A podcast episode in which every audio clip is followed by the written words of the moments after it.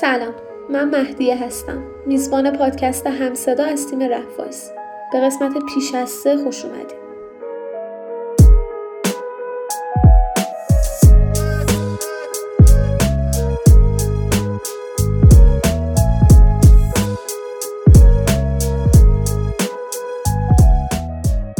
این قسمت می‌خوام مهمونمون رو بهتون معرفی کنم و توضیح بدم که توی قسمت اصلی قرار چه اتفاقایی بیفته. همچنین یه پیشنهاد همکاری از طرف رفایز براتون دارم که آخر این قسمت بهتون میگم.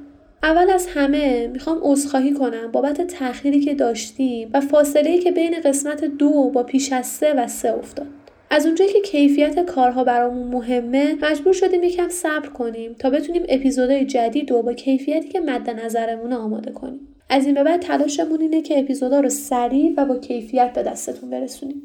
بریم سراغ مهمون این قسمت. مهمونی که برای قسمت سوم در نظر گرفتم هیراده. هیراد 20 سالشه و 7 8 ساله که به طور جدی مخاطب رپ دلیلم برای انتخابش این بود که عقایدمون توی این مورد متفاوت بود و باعث میشه که شنونده موضوع رو از دیدگاه های نسبتا متفاوتی بتونه بررسی کنه. اگر شما هم دوست دارین مهمون یکی از قسمت های همصدا باشین تا آخرین قسمت رو گوش بدید چون جلوتر براتون توضیح دادم که چطوری می‌تونین مهمون ما بشین. موضوعی که من و هیراد در موردش صحبت کردیم مسئولیت آرتیست در قبال مخاطب بود. اینکه یه رپ کن یا آهنگساز یا فعال رپ و هیپ هاپ فارسی چه مسئولیتی داره در قبال کسی که داره واسش وقت می‌ذاره و کاراش رو میشنوه یا می‌خونه چیزایی مثل کیفیت و تعداد کارها، قیمت و نوع فروش، رابطه بین هنرمند و مخاطب و از این قبیل چیزها که سعی کردیم درست بررسیشون کنیم و امیدواریم که گفتگوی مفیدی شده باشه. یه آلبوم میده میره تا چهار سال بعد دوباره یه single بده در جریان بذاره مخاطبش رو. چرا کار نمید این داستان باعث پسرفت رپ میشه. من موافق نیستم سری کار بده. هر دو سال یه بار یه EP ببنده.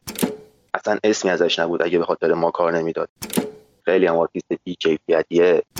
دیدیم کاری که تو کمتر از یه روز بسته و چقدر هم کار با کیفیتی بوده. سیاست این داستان خیلی داستان hype شده بود. همون دم انتشار خیلی یاد ناامید بودن از آلبوم. می‌گفتن این چیه؟ حالا به مرور که گوش دادن فهمیدن نه کارو کیفیت داشته.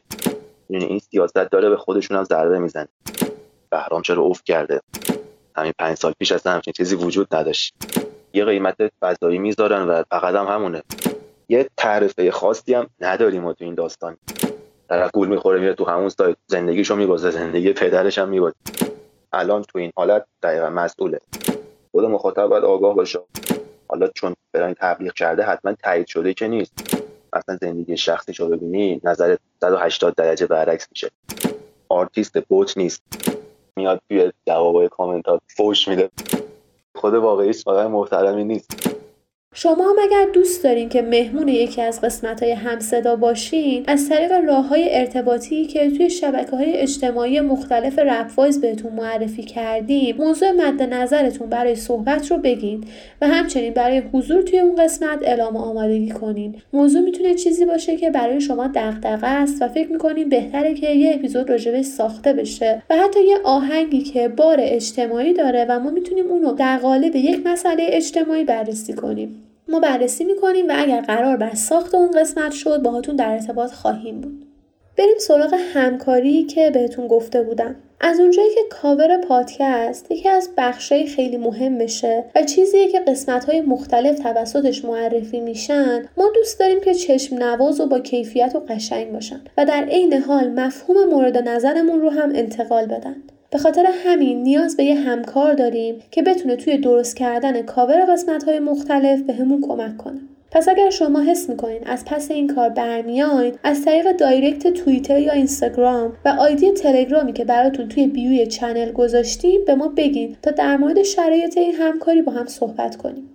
ممنون از اینکه تا اینجا به من گوش دادید. شما می‌تونید تیم رپ وایز رو از طریق توییتر، تلگرام و اینستاگرام دنبال کنید و همچنین پادکست همصدا رو از طریق پلتفرم های مختلف پخش پادکست بشنوید. لینک هایی که بهش نیاز پیدا می‌کنید رو براتون گذاشتم. من منتظر نظرتون در مورد رپ وایز، همصدا و موضوع انتخابی این قسمت هستم.